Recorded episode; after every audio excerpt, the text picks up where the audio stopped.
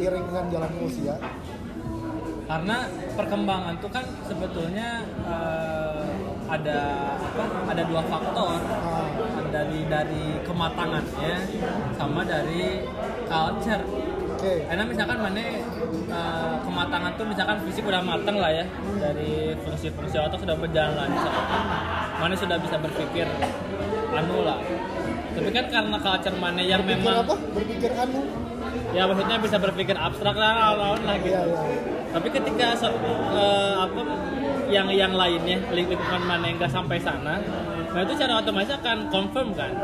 Nah, makanya si apa kalau kalau misalkan eh, eh sorry teori sorry bentar bentar bentar. Orang udah bisa berpikir oh ya udah matang lah kalau kan. Teori fungsi otak. Secara fungsi otak. Tapi lingkungan orang belum. Belum. Jadi orang downgrade lagi nih. Ya harusnya gitu dong ya enggak? Nggak tahu. Ya emang gitu. Ya Oh, emang gitu. oh kenapa? Ya, ya kenapa teori ya kenapa teori perkembangan nggak general kan? Hmm. itu tuh eh, apa namanya? Lokal lah teori lokal. Itu tuh ada eh, adaptasinya Indonesia itu segimana di Amerika segimana. Terus juga itu teh terus-terusan lah risetnya harus emos Iya. emang selalu dibikin kan. Karena emang keadaan masyarakatnya ya jadi kesimpulan orang teh dari keadaan masyarakat di Indonesia emang umur sakit mah acan. Kecuali mana seberuntung itu dapet cewek muda yang udah matang itu yang dicari. Itu. Itu yang bener makanya. Kayak misalkan ada temen orang "Ba, orang nggak deketan aww beda 10 tahun. Lu sok weh. Nyasar bener gitu. Udah biasa nomor itu kan gitu. Nah ini. Eh, tadi mana bilang teori perkembangan teh lokal. kan? Terus itu teh risetnya terus continue karena iya ininya bisa berubah berubah gitu. Maksudnya ada intervensi dari konstruksi sosial kan si untuk si perkembangan individu ini teh. Eh, mungkin gak sih sekarang teh faktanya kayak gini teh? Maksudnya tingkat perceraian tinggi untuk pelaku nikah usia muda teh cuma karena kita ada di masa transisi aja gitu. Dulu emang nikahnya lama sekarang berubah lagi jadi muda nih orang-orang belum siap tapi kalau misalkan ini dilestarikan terus nanti kita bakal nemu satu titik di mana ya si perkembangan teh secara usia teh mundur juga gitu. Ya misalkan orang biasa dianggap matang di umur 27 karena tekanan sosial oh harus nikah cepat apa segala macam akhirnya ya secara kolektif orang-orang juga mempersiapkan ini untuk eh apa kematangan emosional untuk lebih cepat gitu. Ya nggak sih? Jadi gimana Tapi zaman dulu juga justru lebih banyak yang nikah muda gak sih? iya. Menurut banyak nikah muda. Tapi muncul aku. masalahnya baru sekarang kan? dan, di- dan emang di masanya cuma sama kita? Iya. Enggak ya nah itu maksudnya enggak enggak sebenarnya dari awal juga nggak masalah. Enggak masalah masalah. kita saya gagal. Nikah muda jadi Iya sih, jadi. Jadi yang mempertanyakan Kita kenapa ya kita gagal? kita aja yang kesel anjing udah nikah lagi. Nah gimana gimana deh Iya mungkin karena eh, tuntutan di luar itu. Kalau kayak tadi zaman dulu kan mungkin meskipun nikah muda katakanlah lulus SD langsung nikah lulus SD langsung nikah. Tapi kan kebutuhannya nggak ada skincare nggak ada kebutuhan gadget nggak ada kebutuhan apa sekolah anaknya mahal. Skincare tapi karena sekarang ada kebutuhan itu jadi jadinya itu gitu yang jadi masalah gitu. Emang karena faktor luarnya sih menurutku jadi kalau orang-orangnya mah ya itu tadi emang bener kalau apa eh, apa ya kesiapan mental nggak dicerminkan sama usia sih memang gitu. Tapi karena ada banyak tuntutan dari luar yang bikin mereka nggak jadi nggak capable buat nikah muda gitu mungkin. Tapi emang tadi tuh ada ada apa? Tadi kan mana pertanyaannya eh, ya persiapan untuk di kategori tertentu di kategori usia tertentu. Menurut orang ada ada ada, ada dua hal yang berbeda ya, entah itu kategori usianya sama persiapannya. Bahkan kan sekarang tuh bukan masalah ini usia cocok nikah atau enggak persiapannya pun kan nggak ada sebetulnya maksudnya usaha-usaha ke sananya. Kayak misalkan usaha negara lah misal. Gak negara, neg- agama lah, agama, institusi agama lah. Kan kalau misalkan di Kristen tuh enak, mana kalau misalkan menikah kan harus punya sertifikat.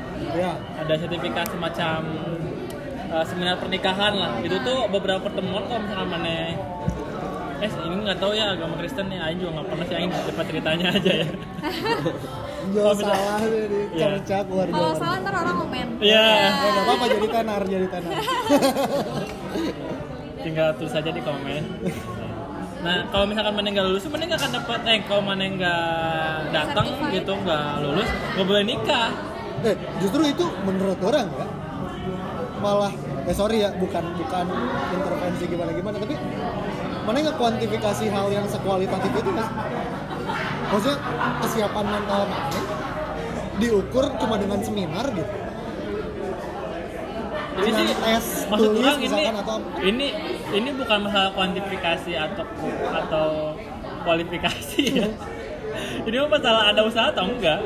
Daripada nggak ada usaha sama sekali mas. menurut Iya ketika usaha tapi itu juga akhirnya Tuh mending maksud Aing itu tuh hal yang mending daripada sih, mana iya, di, iya, di iya. KUA tuh cuma oh nanti tuh ada uh, kon- konseling pernikahan datang ya itu berapa jam doang anjing coba juga main Iya, iya, tanya-tanya oh, emang. hal yang umum doang tapi maksudnya gini eh ya kalau ngomongin institusi agama ya secara formal menguji orang untuk eh, siap atau enggak nikah kalau dari Islam memang kayaknya nggak ada. Cuma kan pendidikan pernikahan teh ada dan bahkan dianjurkan dari sedini mungkin gitu. Dari mana udah masuk usia akil balik berapa tahun berarti? Balik. 10 12. tahun 12 tahun. Udah ya mana tuh udah sebenarnya udah mulai dijejelin sama ilmu ilmu manajemen rumah tangga ala ala institusi agama Islam apa contohnya kan mana itu tara datang pengajian Nggak, di Inggris tuh emang ya iya kan ya berarti kenapa kenapa yang bisa nggak datang pengajian Keling, mana nah tuh datang pengajian kan Enggak maksudnya usahanya mah- Gara-gara dorongan itu dong. Usaha untuk mengedukasi orang untuk siap nikah ada. Cuma eh, apa ya? Emang nggak Gembor-gemborkan. diharuskan. Ya, eh, maksud orang gitu sih gak BPJS ya. BPJS ya, informasi naya. Misalkan eh, institusi-institusi naya. Terus aya jalma, orang teu apa. Terus orang nyalakeun sia ada belenggu kan teu bisa gitu kan. Ayeuna sejauh mana misalkan negara teh geus mere informasi ka jalma eta. Oke. Kalau konteksnya negara, karena sifatnya negara teh ada di bawah tatanan hukum formal ya, iya bisa memaksa. Kalau agama kan kebebasan individu. Enggak, enggak, eh, mungkin kayak salah arti gitu loh. Kayak kita tuh tadi ngomongin sistem kan. Ngomongin sistem kayak Kalau kita mau nikah, kita datang ke eh, lembaga namanya KUA katakanlah gitu. Kalau di Kristen kita harus ikut seminar. Di KUA kita harus ikut konseling. Kayak gitu kan, itu kan sistem. Berarti kan itu sebenarnya terikat sama hukum juga. Tapi karena si pemerintah yang di atas ini nggak bisa mengawasi langsung jadi yang bawah juga nggak optimal gitu loh. Kalau menurutku gitu sih. Semua sistem tuh rata-rata di Indonesia kayak gitu. Bangga orang, keren, keren, keren, keren. kalau kataku terus kalau di sebenarnya kalau di Inggris tuh udah ada eh, pendidikan tentang itu tadi. Kayak gimana sih kalau nikah tuh gimana dinamikanya hubungan tuh gimana. Nah itu tuh masuknya ke sex education sebenarnya. Jadi si sex education tuh bukan cuma tentang fisiknya kamu gimana siap reproduksi atau enggak dan lain sebagainya. Tapi di SMA kalau nggak salah di Inggris tuh dia masuk kurikulum tentang relationship juga. Jadi dia ngajarin sex education dari usia SD tapi dia nambahin tentang eh, relationship di SMA kalau nggak salah gitu. Itu. Oh, mantap. alternatifnya. Jadi balik lagi gagal eh, gini, tingginya angka angka perceraian sekarang teh karena kegagalan negara dalam mengontrol institusi pernikahan. karena kesadaran orang-orangnya karena sebagus apa pun sistemnya kalau nggak aware tetap nggak terlaksana kalau. Oke. Tapi kan kan kan gini ya maksud orang tadi tuh gak, gak bisa juga kita misahin nikah sama agama. Iya. ya memisahkan tadi mereka. Agama mah eh, hak hak pribadi. Nah ini misal eh, nikah kan ternyata kepentingan agama bener tuh iya. Ternyata terus eh, si jalma-jalma ini kan eh, ketika ada konflik nikah misalkan eh, si eta yang menjadi dasar untuk memutuskan cerai atau enggak lanjut atau enggak. Yang meskipun saya eta setara sholat misalkan itu pasti ayah sih nu bisa dosa anu cerai. Atau cewek kalau ngelawan ke suami ah bisa dosa pokoknya ada suami teh imam. Maksud orang tetap Maksudnya meskipun Aing itu religius eta, Aing itu tidak mendukung negara syariat juga gitu ya. Tapi ketika memang ini konteksnya nikah, emang dalam apa eh, eh, hal-hal yang ber- ber- berhubungan dengan agama teh negara emang kudu kudu bener kumaha kumaha kumaha kumaha Ini ngomongin apa sebenarnya kan ini terjebak di pikiran sendiri jadi gini menurut saya gini ya misalnya tadi kan masalahnya antara sistem sama agama nah jadi itu Ini biasa. Aing nangkepnya jangan jangan sampai negara itu mencampuri urusan agama orang Hmm. nah kan Ah, meta iya, itu iya, kan iya, iya. iya ah. Heeh, nah maksud orang untuk kasus ini mah negara berhak gitu untuk mengatur regulasi eh, yang berhubungan dengan agama karena ini konteksnya agama nikah mah gitu. Oke, ya berarti ya anggaplah negara idealnya membuat kebijakan kapan orang harus siap eh kap- di umur berapa orang siap nikah kayak gitu. Bener, setuju aing. Tapi bukan ada ya itu teh. Eh iya itu tuh ada loh, baru digadang-gadang gak sih? Ada. Kayak ada minimal usia Iya makanya pernikahan. enggak eh, makanya kan apa nikah di bawah umur bisa jadi dipidanain teh kan? Iya, ada undang-undang, emang ada undang-undang, emang ada undang-undang ya. Di bawah berapa tahun tuh dia nggak Tapi hanya nyalain nikah. mana sih sosialisasi hukum di kita emang. Gak maksud aing itu itu eh, yang berhubungan sama anak. Enggak. Yang Iya. anak. Ah, ah, ah. Nah, kalau anak mah jelas. Enggak maksudnya Kalau anak kan dia cuma sampai 19 tahun dong. Iya. Ya berarti di usia segitu di- orang dianggap siap nikah. Iya. Iya. Menurut aing belum sih. berarti bukan nggak ada kan, cuma harus dikaji lagi aja Iya. masalah itu. Kalau sistemnya kayaknya semua juga udah ada ada sebenarnya. Tapi itu orang-orang nggak tahu aja.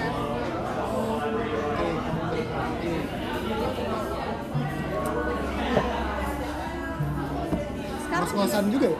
Iya. sekarang tuh lagi rame ini loh, lagi rame kuesioner yang angka kesiapan nikah. Pernah ngisi gak? Iya. Ya kan? Hah? Ada loh, itu ada yang Iya. bikin. Kuesioner kesiapan Kuesioner nikah? Kesiapan nikah. Jadi kita Apa dikasih aja nilai. variabel? Itu tuh dibuatnya sama IPB apa? IPB? IPB ya Oh Iya IPB. nggak sih IPB? Bukannya sama OPD ini ya? OPD yang berhubungan sama keluarga dan pernikahan ya? OPD Dinas- itu obrolan pria dewasa. Jadi tagline. OPD itu apa? Gak serius aja. Anjing apa? Organisasi perangkat daerah. Ya kayak kedinasan, dinas apa gitu yang bikin kalau nggak salah. Mungkin. Tapi Aing sih sebagai anak psikologi ya maksudnya itu kan kesiapan tuh soal psikologis ya. Tapi pertanyaannya itu pertanyaan yang eh, kalau istilah riset itu variabelnya manifest gitu ya. Ah, Jadi yang jelas apakah kamu siap untuk mempunyai eh membiayai anak? Iya, Oh, itu- itu- itu bisa salah. menggali lebih dalam gitu ya. Iya. Terus dia Nah, itu. jawabannya cuma iya tidak ya tidak doang. Nah, masalahnya itu kalau misalkan negara mau bikin patokan gitu ya, secara usia, Iya ya. eh, kapan idealnya orang bisa nikah gitu atau siap nikah. Kita sih cepatnya nggak nge- ngerepresentasi Iya, siapa ya. jauh. Tapi eh, banyak orang juga yang nggak tahu indikator kesiapan nikah kayak apa sih. Maksudnya secara secara mendalam gitu, kayak tadi kesiapan emosi. Ada orang yang cuma matok selama aing kenal sama diri aing, dia kenal sama dirinya dia, terus kita sama-sama bisa fit in satu sama lain, ya udah berarti kita siap nikah. Tapi emang sesederhana itu. Kan indikator kesiapannya aja belum tahu gitu. Jadi kumaha caranya kita nih sebagai warga negara yang baik kalau mau mengusulkan sesuatu kepada negara apa yang harus diusulkan? Gimana kalau kita tanya Billy? Pertanyaan yang susah-susah. Ya. Dilempar selagi Billy ngomong ayo pikir dulu ya. Harus Nah, coba bilang apa kira-kira indikatornya? Menurut orang mah nikahnya bukan cuman dua orang aja sih Eh, jadi lebih ke nyatuin dua keluarga Eh, balik lagi ke yang tadi yang si perceraian mungkin nggak semuanya tentang si dua orang ini Nah. bisa jadi Mertua rese. ya Nah, itu mungkin Nah, eh, bener bener bagus nih Billy. Kalau misalkan ngukur kesiapan nikah cuma dari individu-individu yang akan menjalaninya, jadi terlalu mentah dong. Karena kan ya itu tadi balik lagi. Orang apa? Dia orang yang berurusan dalam si urusan rumah tangga sendiri. Rumah tangga sendiri ada banyak. Aing siap, kabogoh aing siap, indung aing can siap lumayan nah itu makanya jadi apa gitu yang nah ya kurang rekomenda nu lo serius deh so. jadi di sekolah keluarga tuh ayat teori karena teori diferensiasi hmm. itu teh cara lihatnya dari pohon keluarga kamu udah diajarin belum di sekolah keluarga kamu Aku ngambil nggak- Aku nggak ngambil, aku nggak ngambil. kenapa tadi tahu teori komitmen Karena aku eh, psikologi sosialnya ngambil itu. ada soal komitmen Iya. Suruh nyari teori gitu karena kan komitmen erat sama keluarga kan Iya. Tapi itu di sisos. Sisos disuruh kita ya nyari teori gitu, milih, terus ada teori. Yan nih yang mau jawab Yan apa itu apa Nah, Taruh jadi di pohon keluarga itu teh kita teh ya perspektifnya ya, perspektifnya teh eh, ada bukan ada banyak hal-hal yang diturunkan dari keluarga ke individu teh. Jadi jadi mana itu bisa tadi yang telepon mana siapa? Telepon orang juga nggak? Iseng. iya iya Itu si Iseng ya? Ah, Ah. udah. Nah, eh, Jadi ayah abus iseng iseng itu teh mana mana udah reject aja sih didengerin sama si iseng tuh undung banget Oh, ini juga pada waktu itu siapa mau nanyain telepon angkat atau angkat. Nah, eh, Ini apa itu tuh bahkan bahkan bahkan mana teh bisa lihat kalau lihat pohon keluarga ya, lihat pohon keluarga dari kakek sampai cucu teh itu mana bahkan bisa nentuin tema keluarga, tema keluarga ini. Berarti kan emang ada kesamaan kesamaan kan setiap anggota keluarga. Orang, industrial gitu keluarganya bisa. Nah, jangan distract wae. enggak No, aing teh hese ngomong. Aing nggak dapat gambaran nentuin temanya kayak gimana Misal temanya eh, keluarga pecinta alam tema eh, loyal. Jadi jadi mau misalkan value yang ditekankan di Ah, keluarga ah, itu masalah loyal, loyalitas ah, gitu loyalitas. Jadi semua memang tinggal kita misalkan bekerja dalam satu ins- institusi terus hiji atau kemiliteran lah melalui spesifiknya. Semua keluarga itu militer. Bahkan kalau enggak pun ada kaitannya sama militer misalnya gitu. Nah, maksud orang, mana itu dengan lihat satu orang, mana bisa membaca keluarganya sebetulnya. nggak terlalu gegabah emang ngelihat satu orang terus metain satu keluarga kayak gimana Dan bukan gagal. Nah, is, kalau- enggak, bentar ya bentar ya. Masalahnya kan eh, Aing ngelihat mana yang sekarang kayak gini mereka udah ngelewatin 27 tahun proses sosialisasi gitu dengan lingkungan yang berbeda-beda. Misalkan mana orang yang open minded tapi ternyata keluarga mana abri. Kan Nah, gimana caranya Aing bisa menentukan secara tepat mana itu kayak gimana gitu? Nah ini ya menurut Aing ini arti artinya lah gegabah. Gegabah teh mana melakukan sesuatu tanpa pertimbangan tak gegabah? Ini mah ayah berpertimbangan itu. Tapi tidak matang. Nah maksud orang gini.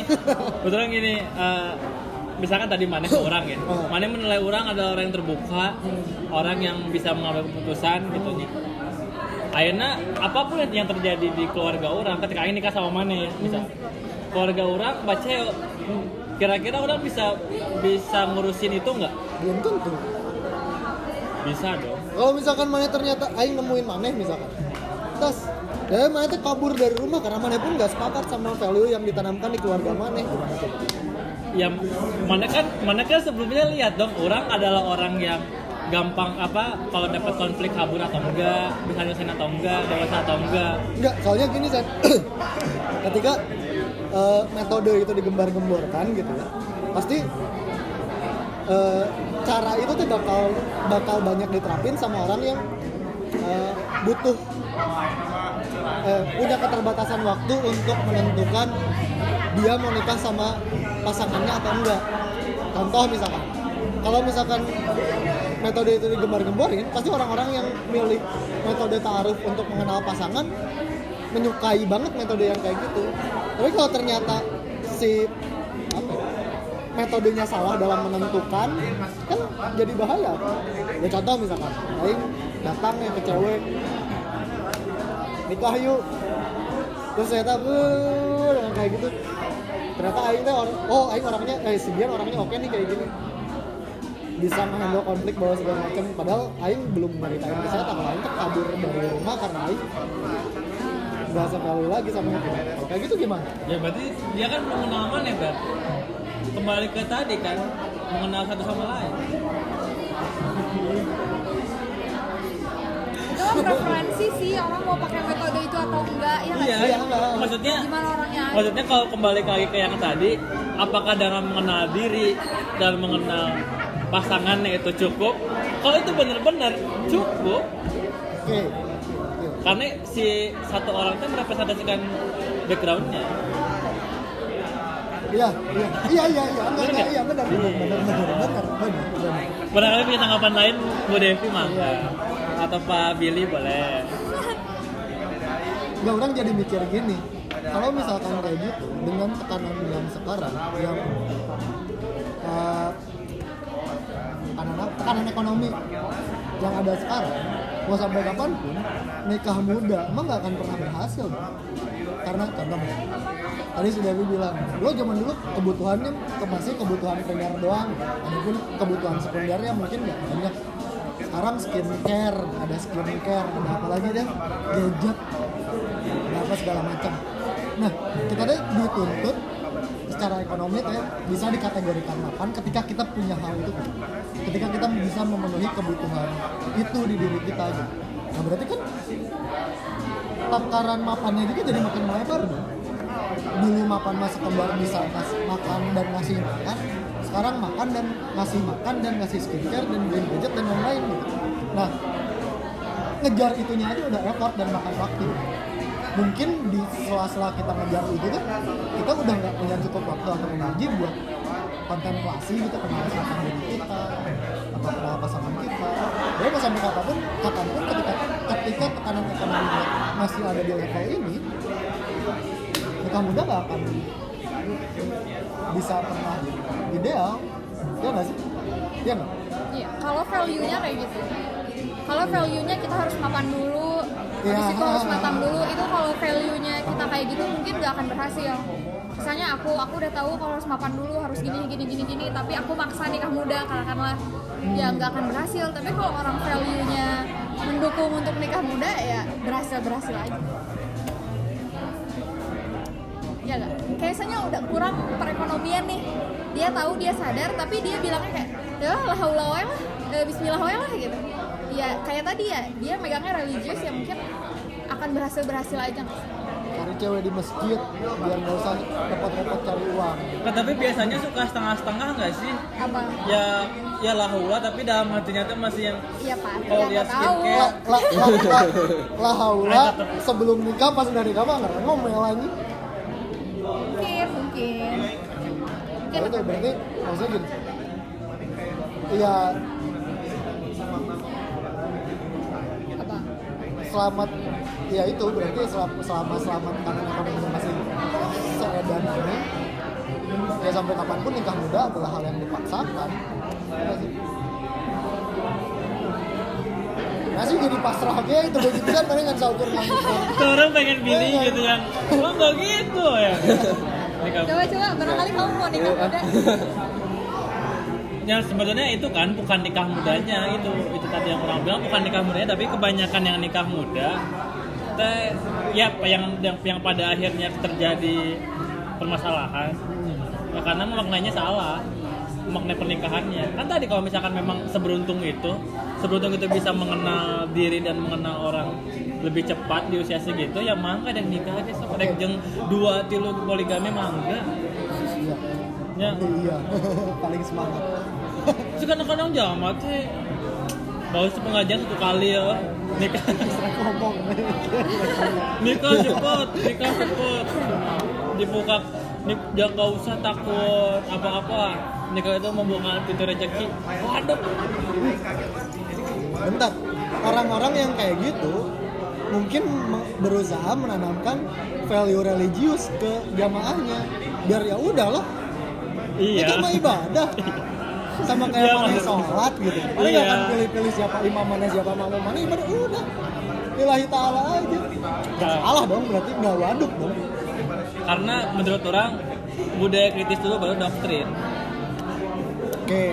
Karena budaya kritis kan dibangunnya di pendidikan ya. Nah.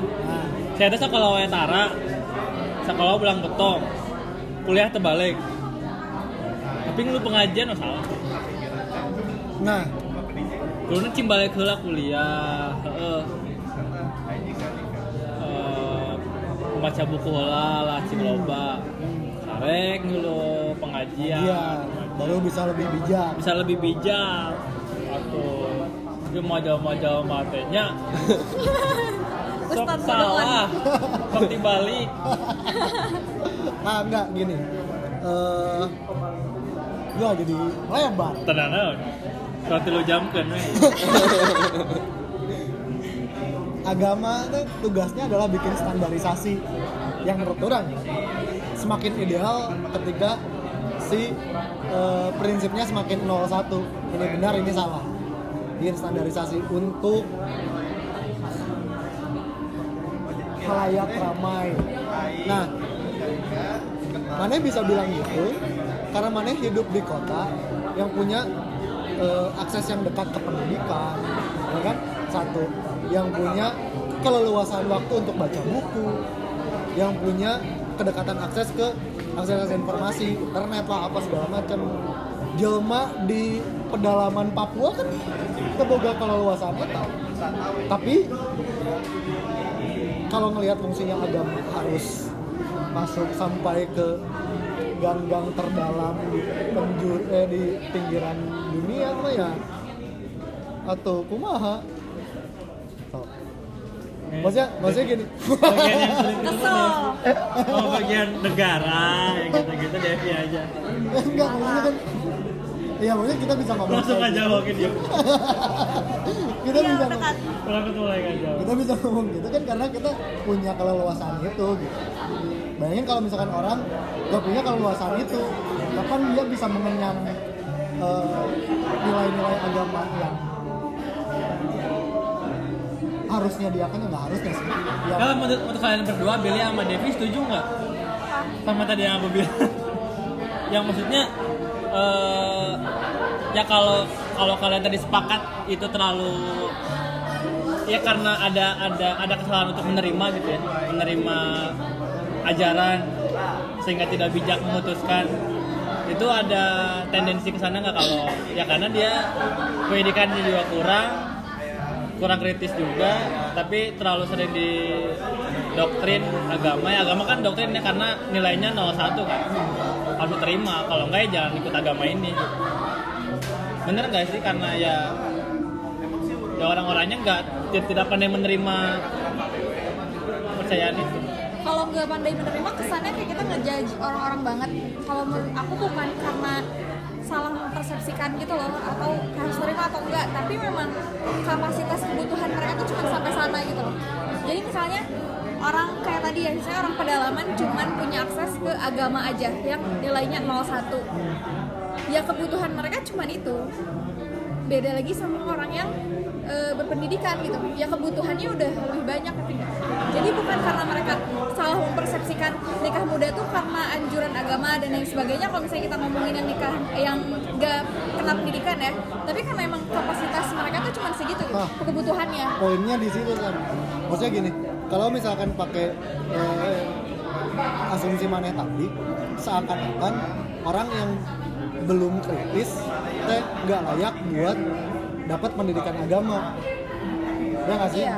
Iya. nah menurut orang Iya, bukan penerima dakwahnya yang harus kritis dulu tapi si pendakwahnya Yang- si dai-dainya ini yang harus dicekokin masalah buku dua karena pasti mereka mah punya kedekatan ke akses informasi ke pendidikan. Wah, aing nggak ikutan, aing takut ini dicekal ya. ketal anjing. Enggak maksudnya gitu. Dan negara udah mengusahakan ke arah sana kan bikin sertifikasi lama apa segala macam. Maksudnya eh, emang langkah yang tepatnya kayak gitu gitu. Bukan berarti orang yang nggak kritis jadi nggak boleh atau nggak layak datang ke pengajian. Tapi si ustadz ustadznya sendiri yang harus lebih kritis sebelum mereka naik mimbar. Tuh. Ya? Ah, tetap sih orang naon ya karena eh dari, dari kondisinya kan selalu selalu ada kepentingan eh, ya si apa si pendakwa ya. Heeh. Ya, pasti pasti ada Di kepentingan. podcast ngandengin du- 12 jawaban 12 jawab. lebang aja gue omongan udah apa ya Ada apa ya? Ada yang. Heeh, karena eh ini sebetulnya kenapa agak ngedelekin gitu ya orang yang orang pengajian dulu teh ah, itu dalam hal itu nana menan sih mana? Bukan karena pengajiannya tapi karena karena karena seringnya itu si wadah-wadah yang jadi politisasi ah, itu jadinya tidak mau melestarikan itu gitu. Makanya ngilu gitu pula karena kayak lebih berkembang ini karena politisasi agama teh gitu. Iya. Tapi kalau misalkan kayak gitu, berarti ya balik lagi beban negara semakin besar untuk menetapkan seluruh warga negaranya ke akses-akses pendidikan dan informasi loh. Nah nggak besar. Nah, aing mah boga solusina kieu, ieu mah kan. Ini boga solusi aing menteri. Eh, maksudnya kita tadi kan sebetulnya masih ke undang masih masih masih maksudnya ke undang-undang anak kan sebetulnya. Karena anak anak tuh dianggap masih bimbingan orang tua, jadinya dia belum boleh menikah. Oke. Nah, gitu lah. Karena ada kepentingan memang itu tuh dianggap sebagai anak ini. Nah, orang pengennya eh, di luar di luar masalah pendidikan di luar masalah pendidikan. Kan si pembiasaan sikap atau kemampuan berpikir itu bisa dari pengalaman juga. Nah seenggaknya ada batasan umur gitu. Di 23 lah. Kenapa 23? ya Aing pengen 23 Karena lah 27 gitu. Biar kita nggak lewat umur. boleh boleh. 27 kalau bisa. Jadi seenggaknya teh eh, apa ya orang umur 23 kan kan seenggaknya udah mengalami banyak eh, apa lika-liku hidup lah ya ini orang eh, ceweknya umur 21 gitu cowoknya umur 24 aduh. Jadi 27 deh.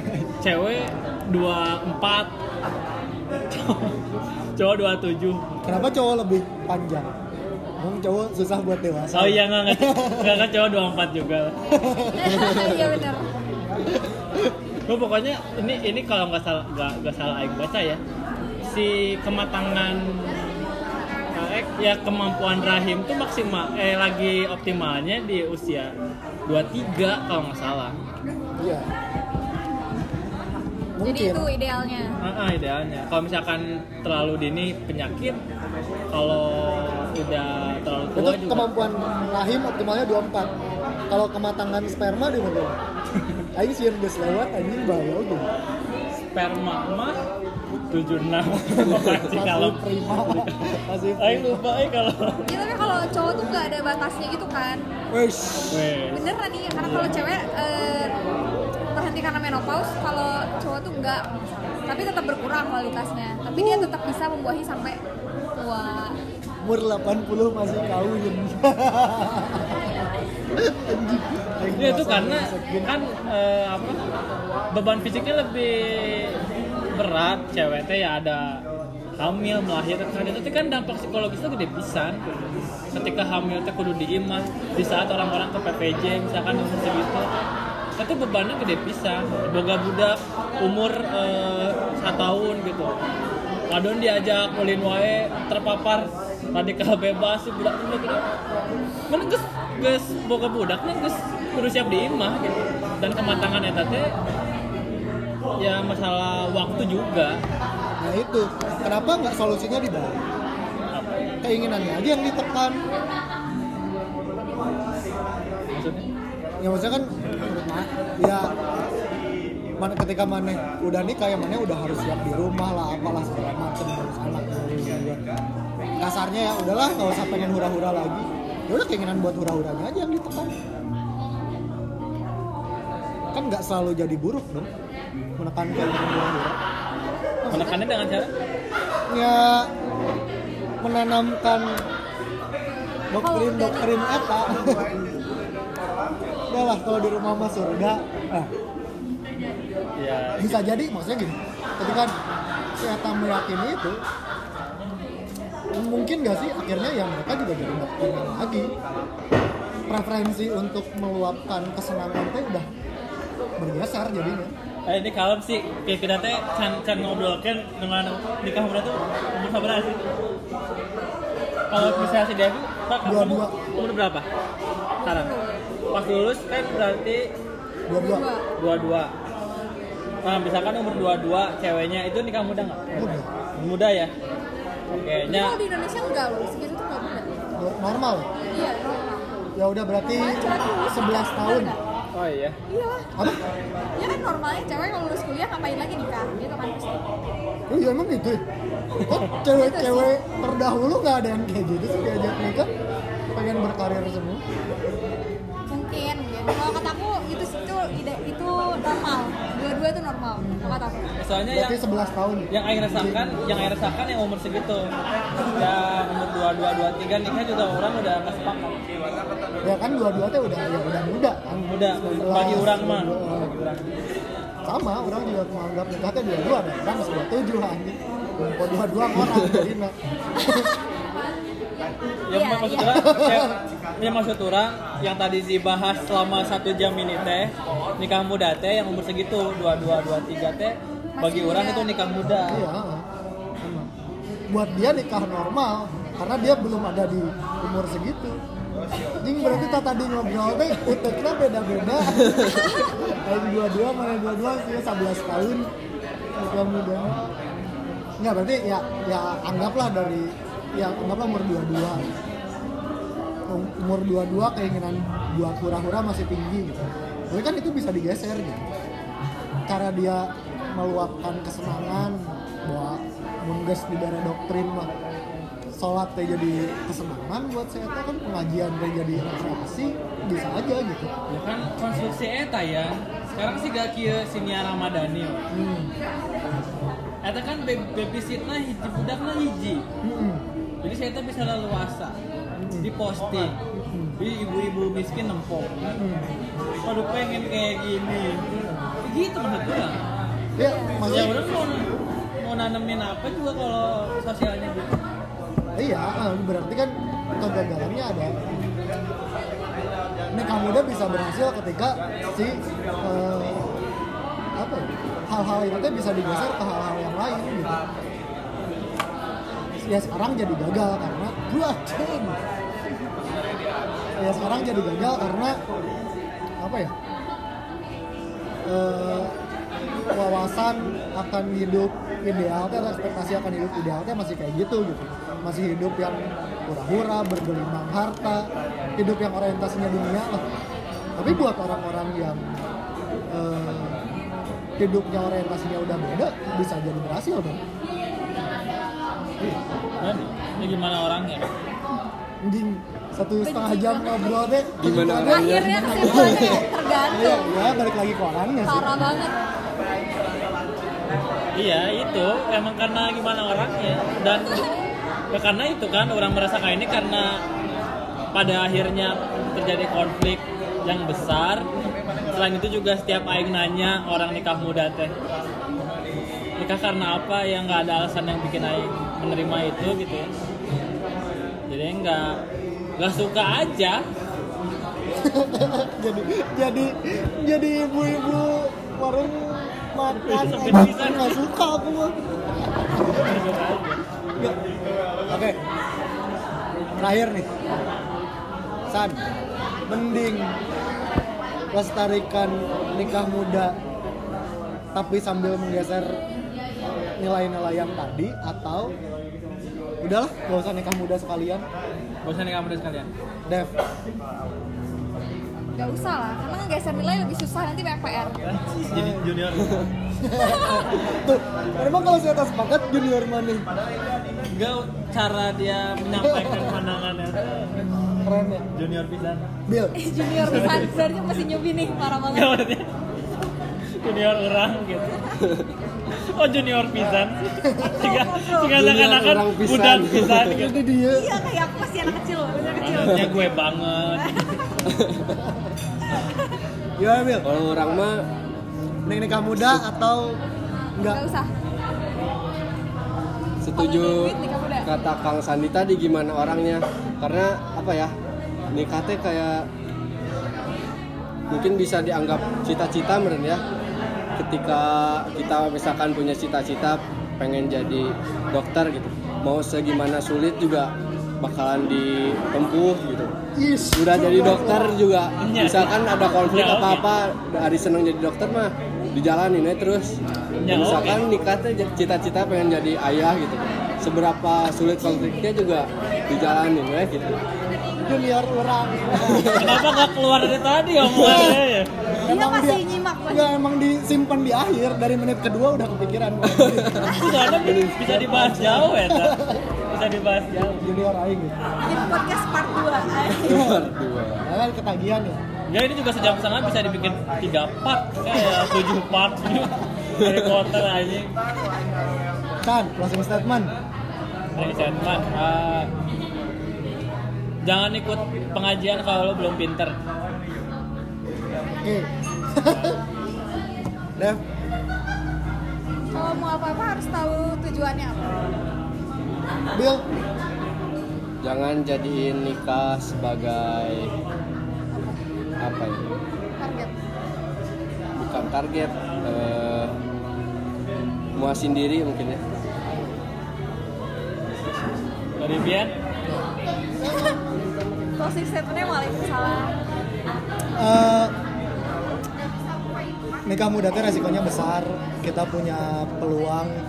Iya tadi salah satu eh, poin yang harus kita siapkan adalah mengenal diri sendiri dan mengenal pasangan kita. Kita punya mediumnya di pacaran. Jadi buat kalian yang lagi pacaran coba usahakan untuk menelanjangi karakter pasangan masing-masing. Jangan cuma sekedar menelanjangi pakaiannya aja. Keren. beres ya. Makasih juga. Devi. makasih Billy. Kita tutup di sini. Sekian podcastnya. Sampai ketemu di episode berikutnya. Bye bye mau bye? Bye.